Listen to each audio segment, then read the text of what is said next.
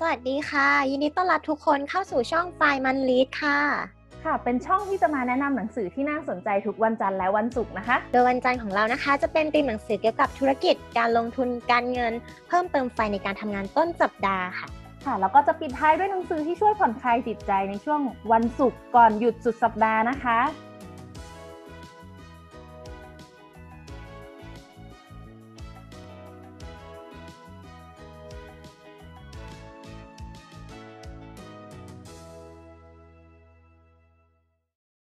สวัสดีคุณผู้ชมทุกคนนะคะยินดีต้อนรับเข้าสู่ช่อง Fri-Mon Read ค่ะในเย็นวันศุกร์นี้นะคะมาดูกันว่าพิงค์มีหนังสือเล่มไหนที่จะมาแบ่งปันให้ฟังนะคะที่จะช่วยผ่อนคลายในเย็นวันศุกร์ค่ะยินดีต้อนรับพิงค์หน่อยค่ะเย้สวัสดีค่ะเย็นวันศุกร์ศุกร์นะคะศุกร์ใดเล่าจะเท่าศุกร์เสาร์อาทิตย์ค่ะ วันนี้เขามีเล่มผ่อนคลายแบบเบาๆมาฝากค่ะเป็นวรรณกรรมคลาสสิกเรื่องเจ้าชายน้อยเพื่อนๆน่าจะเคยได้ยินกันบ้างแล้วเคยเหมือนเคยอ่านและก็ลืมไปแล้วด้วยพิงใช่เขาจำได้เหมือนเขาเคยอ่านจากห้องสมุดสมัยเด็กๆเลยอ่ะมันน่าจะเป็นนานมากเป็นหนังสือนอกเวลามั้งตอนนั้นเล่มใหญ่ๆอ่านไม่เข้าใจงงอ่านไม่เข้าใจสมัยนั้น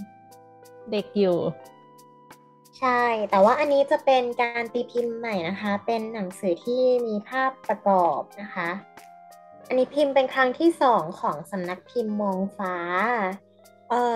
ก็คืออันเนี้ยที่เขาได้มามันตีพิมพ์เนื่องในโอกาสวันแห่งความรักเมื่อปี2562ที่เป็นวันวาเลนไทน์แล้วเขาไปที่ร้านหนังสือกล้องดิบแถวไอคอนสยามตรงแจมแฟคทอรี่อ่ะแล้วก็แบบชอบน้องเพราะว่าเขาทำเป็นคอลเลกชันคือฝั่งหนึ่งเป็นสีชมพูอีกฝั่งหนึ่งเป็นสีฟ้าก็คือออกมาปก2แบบในวันแห่งความรักแล้วมันจะต่อกันได้แล้วเขาก็เลยซื้อสีชมพูมา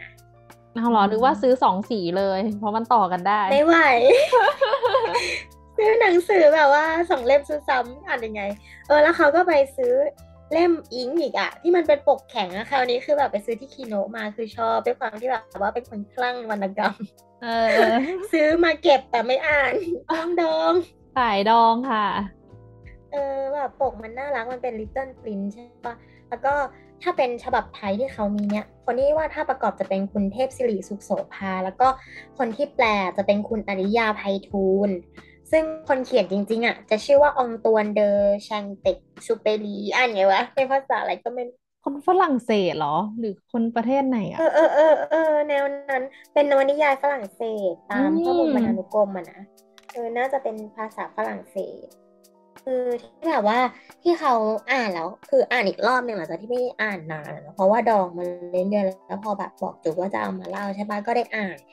แล้วก็ความรู้สึกเดิมๆก็แบบเหมือนเคยผ่านตามาแล้วเนาะแล้วพออ่านไปอะคือเขาอะเคยฟังสปอยมานิดหน่อยก็เลยแบบว่ารู้คร่าวๆมาแล้วพอมาอ่านก็เหมือนกับเหมือนได้มานั่งคิดอีกรอบหนึ่งอะเหมือนอ่านหลายรอบแล้วว่าเนี่ยแต่ความจริงคือเนี่ยเพิ่งอ่านครั้งแรกของปกใหม่หลังจากผ่านมาหลายสิบปีอะไรเงี้ย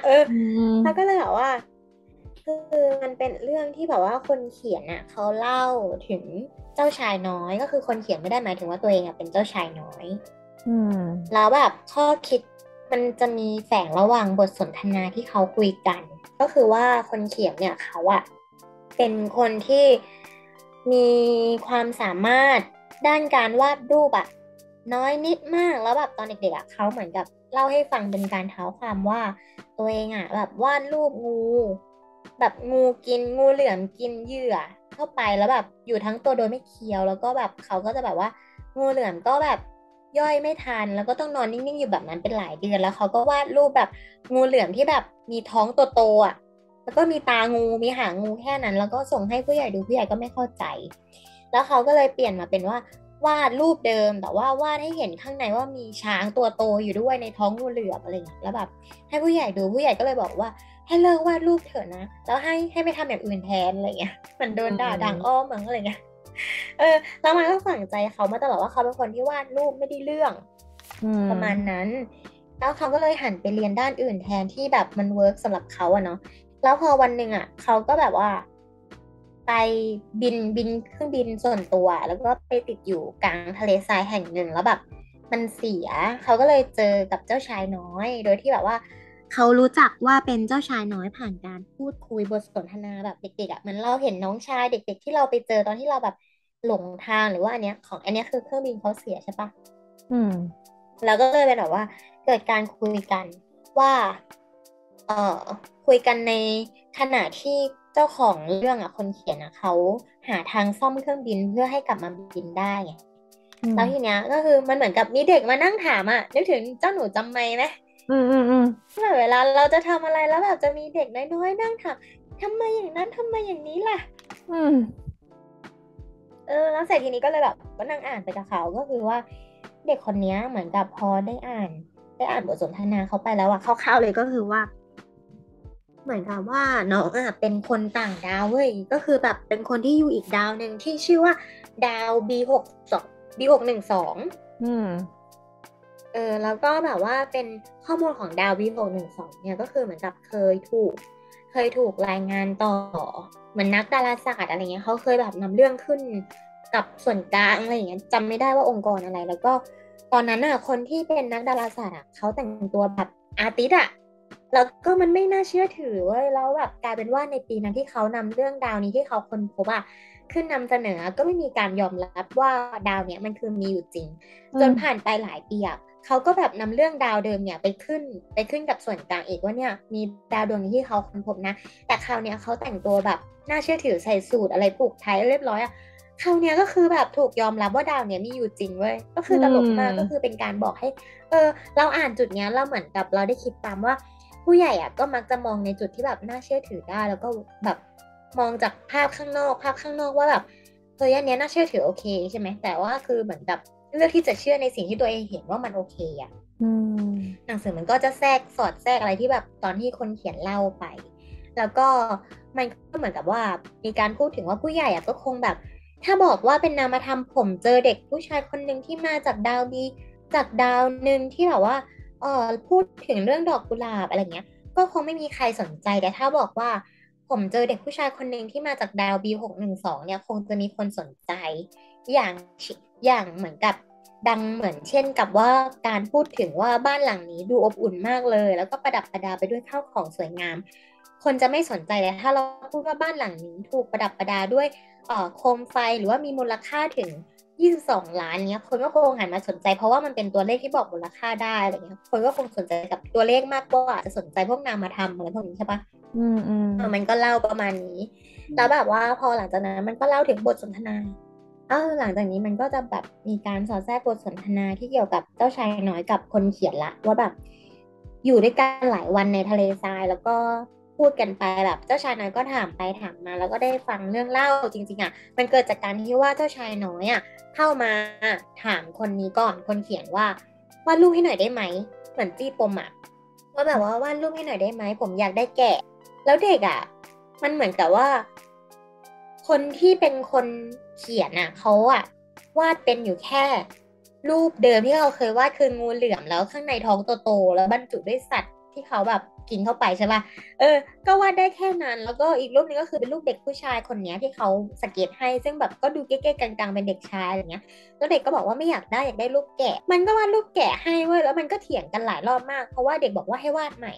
แกะไม่อยากได้แกะแบบนี้สักพักไม่อยากได้แกะแบบนี้มันมีเขามันคือแพะหรือเปล่าอะไรเงี้ยสุดท้ายก็คือแบบนักเขียนก็หมั่นไส้แล้วแบบว่าบอกว่าฉันจะซ่อมเครื่องบินงั้นฉันก็จะว่าเป็นกล่องให้แล้วมีจุด3จุดแล้วก็ว่าเนี่ยในกล่องเนี้ยมีแกะที่เธออยากได้นะเอาไป แล้วเด็กมันดันชอบเว้ยก็บอกเนี่ยแหละคือแกะที่ผมอยากได้ก็คือให้ไปเอากล่องเนี้ยเอากลับไปตลกมากแล้วแบบบทสนทนามันจะเหมือนเราคุยกับเด็กอะที่แบบเด็กที่ชอบถามแล้วก็มีความคิดต่อไปเรื่อยๆแล้วเหมือนกับว่าพอแบบเหมือนกับหนังสือมันก็จะแบบให้เราอ่านผ่านบทสนทนาเรียนรู้ไปกับเด็กคนนี้ใช่ปะแล้วมันก็มีจุดที่เด็กอ่ะเล่าว่าแบบตัวเองไปเจออะไรมาบ้างแล้วเหมือนเด็กอ่ะมันบอกว่ามีเรื่องนึงที่แบบทำให้มันต้องจากดาวของมันมาก็คือว่ามันอ่ะปลูกดอกกุหลาบแล้วมันอ่ะก็แบบบอกว่ามันอ่ะก็มีบทสนทนากับดอกกุหลาบนะแล้วดอกกุหลาบนั้นก็บอกว่ามันคือดอกกุหลาบดอกเดียวที่แบบว่าพิเศษที่สุดแล้วที่แบบเจ้าชายน้อยจะเจอได้แล้วก็ได้ปลูกได้เลี้ยงอะไรก็ต้องดูแลมันอย่างดีนะแล้วก็มีความแบบนึกถึงในใจนึกถึงมัทนาพาทามากที่แบบว่าเป็นการพูดกันระหว่างดอกกุหลาบกับคนใช่ป่ะแล้วก็บอกว่าเนี่ยเธอต้องดูแลฉันที่ดีนะแล้วแบบ ต้องแบบคือมันจะมีแกะเว้ยแกะที่แบบชอบกัดกินดอกไม้อ่ะแล้วมันก็จะพูดว่าเธอต้องปกป้องฉันจากแกะนะหรือว่าแบบเนี่ยเด็กมันคนนี้แล้วก็เลยพูดแบบก็เลยบอกให้วาดรูปแกะไงเพื่อที่จะแบบพกกลับไปแล้วก็ให้วาดปลอกครอบแกะด้วยอะไรเงี้ยคือเป็นจินตนาการของเด็กมากอ่ะว่าแบบถ้าเอารูปที่วาดกลับไปดาวอ่ะแล้วก็จะแบบดอกไม้ก็จะคือแบบว่าปลอดภัยจากแบบแกะที่แบบไปกัดกินอ่ะอะไรทำนองนี้แล้วแบบต้องการให้วาดให้วาดไอตัวครอบปากอ่ะไม่ให้มันแบบมีปากแกะกัดกินได้อะไรเงี้ยเหมือนที่ครอบสุนัขเลยว่าไม่ว่าแล้วแบบมันก็เล่าแล้วมันลึกซึ้งตรงที่ว่ามันพูดถึงต้นไทรว่าเหมือนกับมันมีบทสนทนาหนึ่งที่แบบเจ้าออกคนเขียนนะเขาพูดกับเจ้าชายน้อยเกี่ยวกับต้นไทรว่ามันดีออกนะที่แบบว่าต้นไทรก็แบบยิ่งแก่ก็ยิ่งแผ่สาขาใช่ป่ะแล้วก็แบบยิ่งแบบปกคลุมอะไรเงี้ยแต่เจ้าชายน้อยก็บอกว่ามันไม่ดีเลยนะเพราะว่าการที่แบบว่าปล่อยให้ต้นไทรโตขึ้นในดาวของเขาอ่ะเขาบอกว่าดาวของเขามันเล็กนิดเดียวแค่แบบเขาเดินไม่กี่ก้าวก็คือครบแล้วอะไรอย่างเงี้ยบอกว่าถ้าปล่อยให้ต้นไทรเนี่ยงอกขึ้นมาดอกกุหลาบก็จะตายเพราะว่ามันเหมือนกับจะต้องแย่งพื้นที่กันอะไรอย่างเงี้ยดังนั้นไอ้แบบต้นอ่อนของต้นไทรที่แบบงอกขึ้นมาต้องคอยดูทุกวันเลยว่ามันขึ้นมาตรงเนี้ยเป็นต้นดอกกุหลาบหรือว่าเป็นต้นไทรเขาต้องคอยแบบไปเด็ดออกแล้วกำจัดมันอะไรอย่างเงี้ยก็มีการสนทนากันว่าเนี่ยจริงๆต้นไทรมันไม่ได้ดีนะอย่างเงี้ยก็มันเหมือนกับทำให้ต้องเล่าว่าตอนที่อยู่กับดอกกุหลาบก็ต้องคุยกันวันนึงดอกกุหลาบก็บอกว่าเนี่ยต้องทำสาครอบแก้มาดูแลฉันนะแล้วแบบมันก็ยังมีแบบการโอ้อวดว่าเนี่ยชั้นสวยที่สุดแล้วก็ชั้นนี้หนามที่ปกป้องได้เหมือนกับสุดท้ายอ่ะเจ้าชายน้อยตอนที่อยู่บนดาวนั้นนะก่อนที่จะจากมาไม่มีความเข้าใจว่าทำไมดอกกุหลาบถึงเอาแต่ใจจังวะแบบแบบว่าอยากได้นั่นอยากได้นี่เรื่องรองแล้วก็แบบว่าพอแบบต้องจากมาไกลอ่ะแล้วแบบตัวเองอ่ะเดินทางไปยังดาวต่างๆจนแบบดาวที่7เป็นโลกใช่ป่ะก็เลยรู้สึกว่าคิดถึงดอกกุหลาบต้นนั้นแล้วก็แบบรู้สึกว่าแบบคือพอเหมือนกับว่าพอไปอยู่ห่างไกลอ่ะมันดันคิดถึงแล้วแบบมันก็เล่าต่อว่ามันอ่ะตอนที่ลงมาที่โลกอ่ะมันเหมือนกับว่าเคยเจอกับสุนัขจิ้งจอกประมาณว่าเราได้คุยกับสุนัขจิ้งจอกว่าเหมือนกับตัวเองอ่ะลงมาบนดาวโลกอ่ะแล้วมันอยู่บนทะเลทรายใช่ป่ะมันก็ไม่รู้ว่ามันต้องไปไหนต่อมันก็จะเจองูเจอสัตว์อะไรที่มันคุยด้วยแล้วมันอ่ะก็เจอสุนัขจิ้งจอกก่อนที่จะมาเจอคนเขียนเลยแล้วมันก็มีการคุยกันว่าสุนัขจิ้งจอกเนี่ยบอกว่าช่วยทำให้สุนัขจิ้งจอกเชื่องหน่อยเจ้าชายน้อยก็บอกว่าทำไมต้องทำให้เชื่องแล้วแบบเหมือนกับว่าสุนัขจิ้งจอกก็บอกว่าการที่เราทำให้เชื่องอ่ะมันคือการที่เราแบบทำให้เราผูกพันกันนั่นแหละว่าถ้าทำให้ผูกพันอ่ะแล้วก็จะแบบมีแค่เราเท่านั้นที่แบบเราผูกพันกันแค่2คนต่อให้แบบมีสุนัขจิ้งจอกหลายตัวหรือว่าต่อให้มีสิ่งอื่นใดที่เหมือนกันหลายตัวแต่เป็นแค่เราเท่านั้นที่ผูกพันกันเนี่ยทำให้เราแตกต่างเหมือนพูดให้เจ้าชายน้อยมองเห็นว่าการที่แบบว่าคือก่อนหน้านี้ต้องเล่าย้อนว่าเจ้าชายน้อยก็ไปเจอดอกกุหลาบที่เป็นสวนกุหลาบอ่ะมีเหมือนบนดาวตัวเองดอกเดียวดอกนั้นเลยสุดท้ายก็คือที่เธอบอกฉันว่าแบบว่าเธอเพอร์เฟคที่สุดและพิเศษที่สุดเนี่ยมันไม่ได้มีแค่เธอนะเนี่ยฉันเจอดอกเนี้ยที่โลกเป็นสวนเลยก็คือเป็นสวนดอกกุหลาบที่เหมือนเธอทุกอย่างอะไรเงี้ยแล้วก็แบบว่าตอนแรกก็แบบคิดน้อยใจแล้วว่าเธอโกหกฉันแล้วก็แบบพอมาเจอสุนัขจิ้งจอกที่บอกว่าทำให้เชื่องหน่อยอ่ะก็เลยได้คิดว่ามันก็จริงนะเพราะว่าการที่ฉันจะรู้สึกว่าดอกกุหลาบดอกนั้นบนดาวของฉันนะมันพิเศษอะเพราะว่า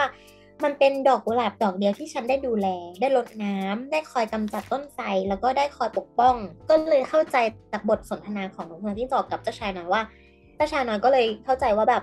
มันคือความผูกพันที่มีระหว่างเจ้าชายน้อยกับดอกกุหลาบบนดาวของตัวเองอะมันเลยทำให้ดอกกุหลาบดอกนั้นอะเป็นดอกกุหลาบที่มีเพียงดอกเดียวที่เขาจะรู้สึกพิเศษด้วยและทำนองเนี้ยก็เลยก็แบบลึกซึ้งนะอะไรเงี้ยแล้วมันก็ยังมีบทสนทนาของเจ้าชายน้อยกับคนเขียนอีกที่แบบรู้สึกประทับใจก็คือแบบมันพูดว่าลบเล้าเหมือนลบเล้าน้องลบเล้าน้องชายลบเล้าเราอ่ะแบบว่า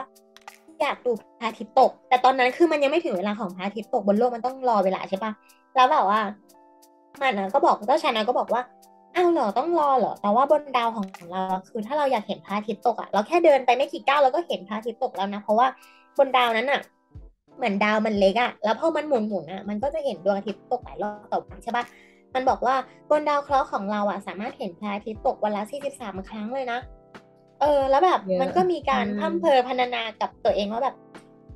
บนดาวของเราอ่ะเวลาคนเราเศร้ามักจะอยากดูพระอาทิตย์ตกแล้วแบบคนเขียนมันก็เอะใจว่า อ้าวแต่เธอดูตั้ง43ครั้งต่อวันแสดงว่าเธอต้องเศร้ามากใช่ไหมมันไม่ตอบเว้ยมันต้องมีความเศร้าอยู่ในใจเพราะว่าเหมือนกับบนดาวนั้นมีมันแล้วมีแค่ดอกกุหลาบเหมือนเป็นความโดดเดี่ยวของมันที่มันรู้สึกในใจอ่ะแล้วพอเหมือนกับใกล้ๆตัวแบบมันก็จะมีโมเมนต์แบบว่าต้องไปแล้วแล้วเหมือนกับครบรอบอ่ะก็เหมือนกับว่าคนเขียนนะเขาก็ต้องแบบต้องซ่อมเครื่องบินให้ได้เพราะว่าถ้ายังไม่ได้อ่ะบนทะเลทรายอ่ะมันก็ยิ่งขาดน้ำแล้วน้ำมันหมดแล้วมันต้องบอกว่ามันต้องรีบซ่อมแล้วนะเพราะว่ามันจะไม่มีน้ำแล้วอะไรเงี้ยแล้วเจ้าชายน้อยก็เลยบอกว่าถ้างั้นไปเดินหาน้ำกันอะไรเงี้ยแล้วพอเดินหาน้ำมาเหมือนกับเจ้าชายน้อยพาไปเจอบ่อน้ำที่แบบเป็นจุดเริ่มต้นที่เขาตกลงมาโดยที่คนเขียนไม่รู้แล้วก็แบบว่าเพิ่งมารู้ตอนที่แบบได้ดื่มน้ำไปแล้วจากบ่อน้ำแล้วก็บอกว่าให้กลับไปซ่อมให้เสร็จเถอะแล้วก็อีกวันสองวันก็มาเจอเขาที่นี่แล้วแบบเราจะจากลากันอะไรเงี้ยแล้วคนเขียนก็เลยนึกถึงว่า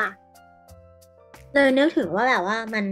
เหมือนเรื่องสุนัขจิ้งจอกที่เจ้าชายน้อยเคยเล่าเลยว่าแบบเนี่ยเราเกิดการสร้างความผูกพันกันแล้วนะมันเลยเป็นการที่แบบว่าพอเราจะจากกันอ่ะเราก็แบบจะต้องรู้สึกเสียใจอะไรทำอย่างเงี้ยคือแบบ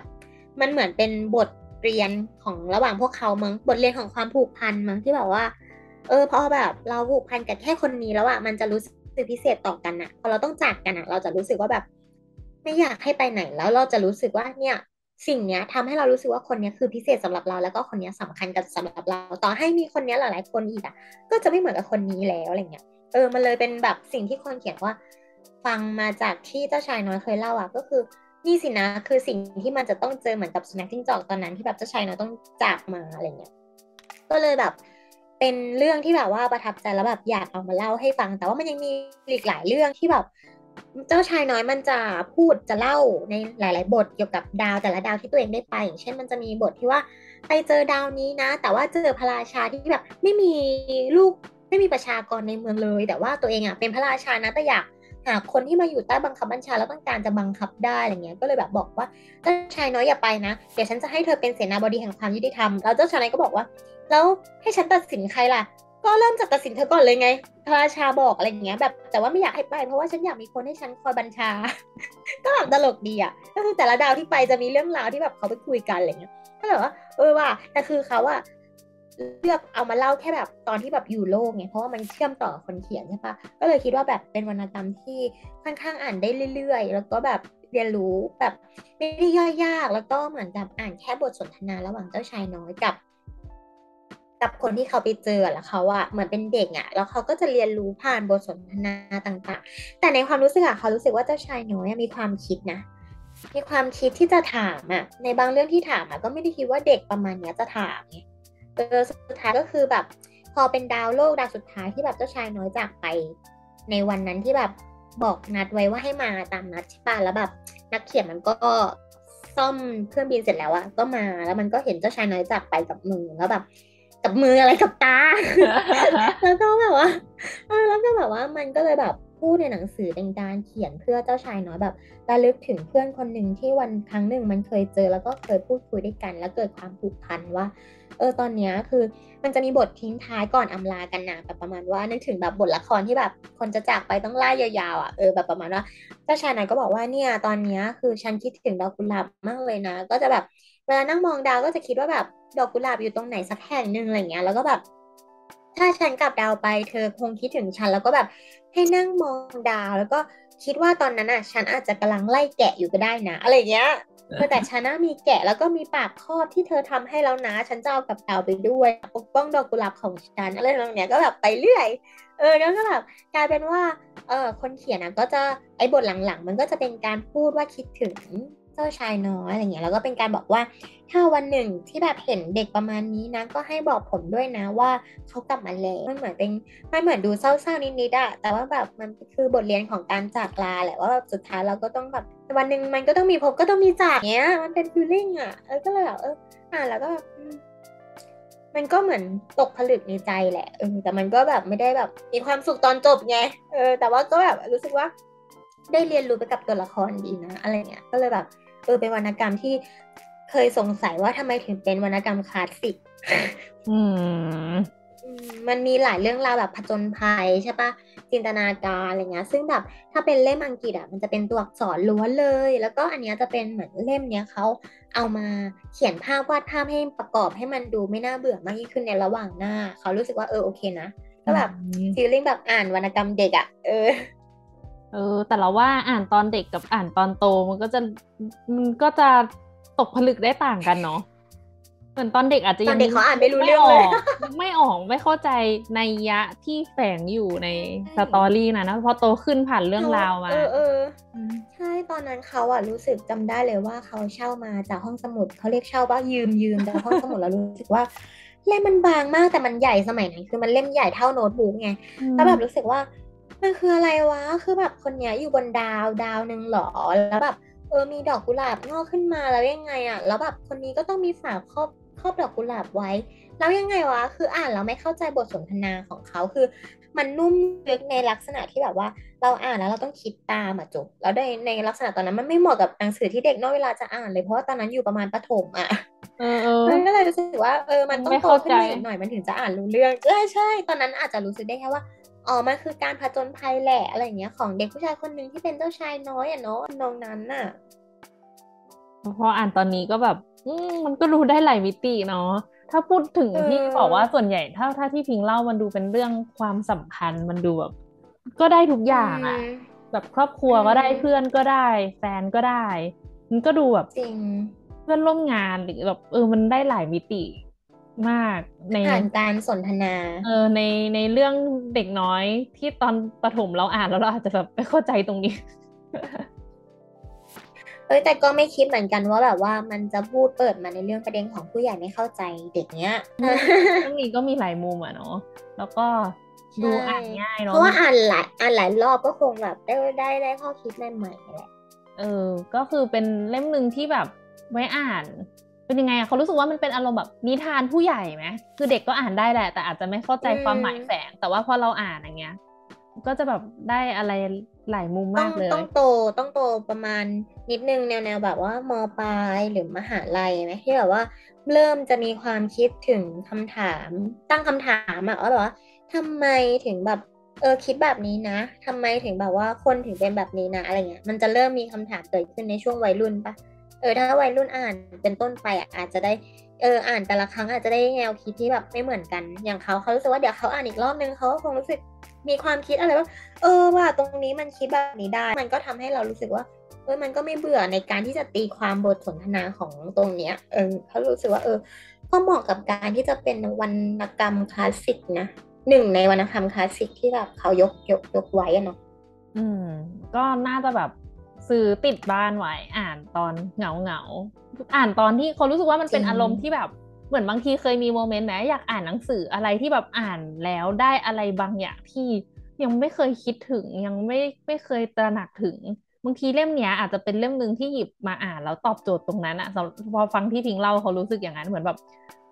เรื่องเนี้ยมันไม่ทันได้นึกถึงหรอกแต่พอมาอ่านเล่มเนี้ยมันกระตุ้นเราให้เราไปคิดตกผลึกอะไรบางอย่างได้ที่ยังไม่เคยตกมาก่อนนะเนาะก็แบบน่าหามาอ่านเหมือนกันแฮะมันดูเป็นเล่มมันมีภาพการ์ตูนด้วยเนาะมันจะได้ดูรู้สึกแบบไม่หนักหัวไปมีภาพประกอบเห็นภาพชัดเจนเนาะใช่รู้สึกว่าแบบมีติดบ้านแล้วแบบเลือกซื้อตอนปกสวยด้วยนะแบบเลือกซื้อปกที่สวยๆมาแล้วตอนนี้ปกสวยไหมเนี่ยมาขอปกสวย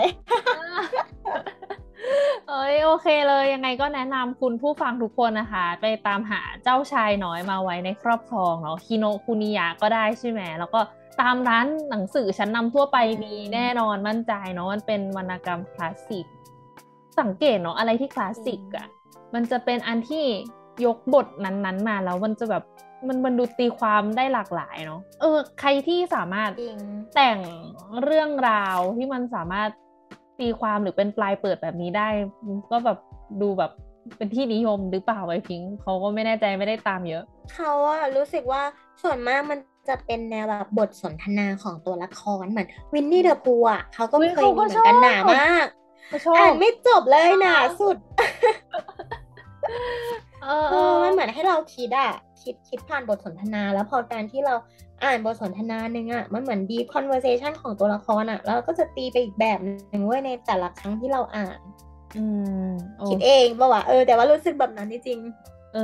วินนี่ดูคูนึกออกเขาก็เคยเขาไม่ได้อ่านหนังสือมันแต่เขาดูหนังที่มันจะเป็นหนังวินนี่เดอะพูตอนโตแล้วที่แบบไอเด็กคนนั้นมันโตเป็นผู้ใหญ่ทำงานแล้วเราไปเจอหมีผู้อีกครั้งนึงสนุกดีมันมีหลายซีรีส์มากเลยวินนี่เดอะพูอ่ะแล้วแบบอ่านจนเหนื่อยไม่อ่านแล้วน้องแนวนี้ก็เป็นแนวแบบยังไงแนวที่ทำให้เราได้กลับมาคิดอะไรบางอย่างได้อะไรบางอย่างกลับไปทบทวนได้บทเรียนของชีวิตได้อะไรดีๆที่ยังไม่ได้คิดเนาะไงก็เชิญชวนทุกคนนะคะไปซื้อมาอ่านเนาะก็วันนี้นะคะขอบคุณพิงค์ที่มาแนะนำหนังสือดีๆเนาะหนังสือที่ทุกคนอาจจะเคยได้ยินแต่ไม่เคยได้หยิบมาอ่านสักทีวันนี้ก็ได้ฟังสปอยไปบ้างแล้วจากพิงค์อาจจะรู้สึกว่าแบบเฮ้ยน่าสนใจต้องไปตามหามาแล้วก็ไปตามกันนะคะวันนี้ก็พิงค์กับจุ๊บแจงก็จะต้องลาไปก่อนนะคะสำหรับวันเย็นวันศุกร์นะคะยังไงก็บ๊ายบายค่ะสวัสดีค่ะหากเพื่อนๆชอบหนังสือที่เราแนะนำนะคะฝากกดไลค์กด Subscribe และกดกระดิ่งแจ้งเตือนได้เลยค่ะนอกจากนี้ทุกคนยังสามารถติดตามพวกเราได้ที่ Twitter Fri-Mon Read และ Discord Fri-Mon Read มีลิงก์อยู่ที่ด้านล่างเลยนะคะขอบคุณที่ติดตามค่ะ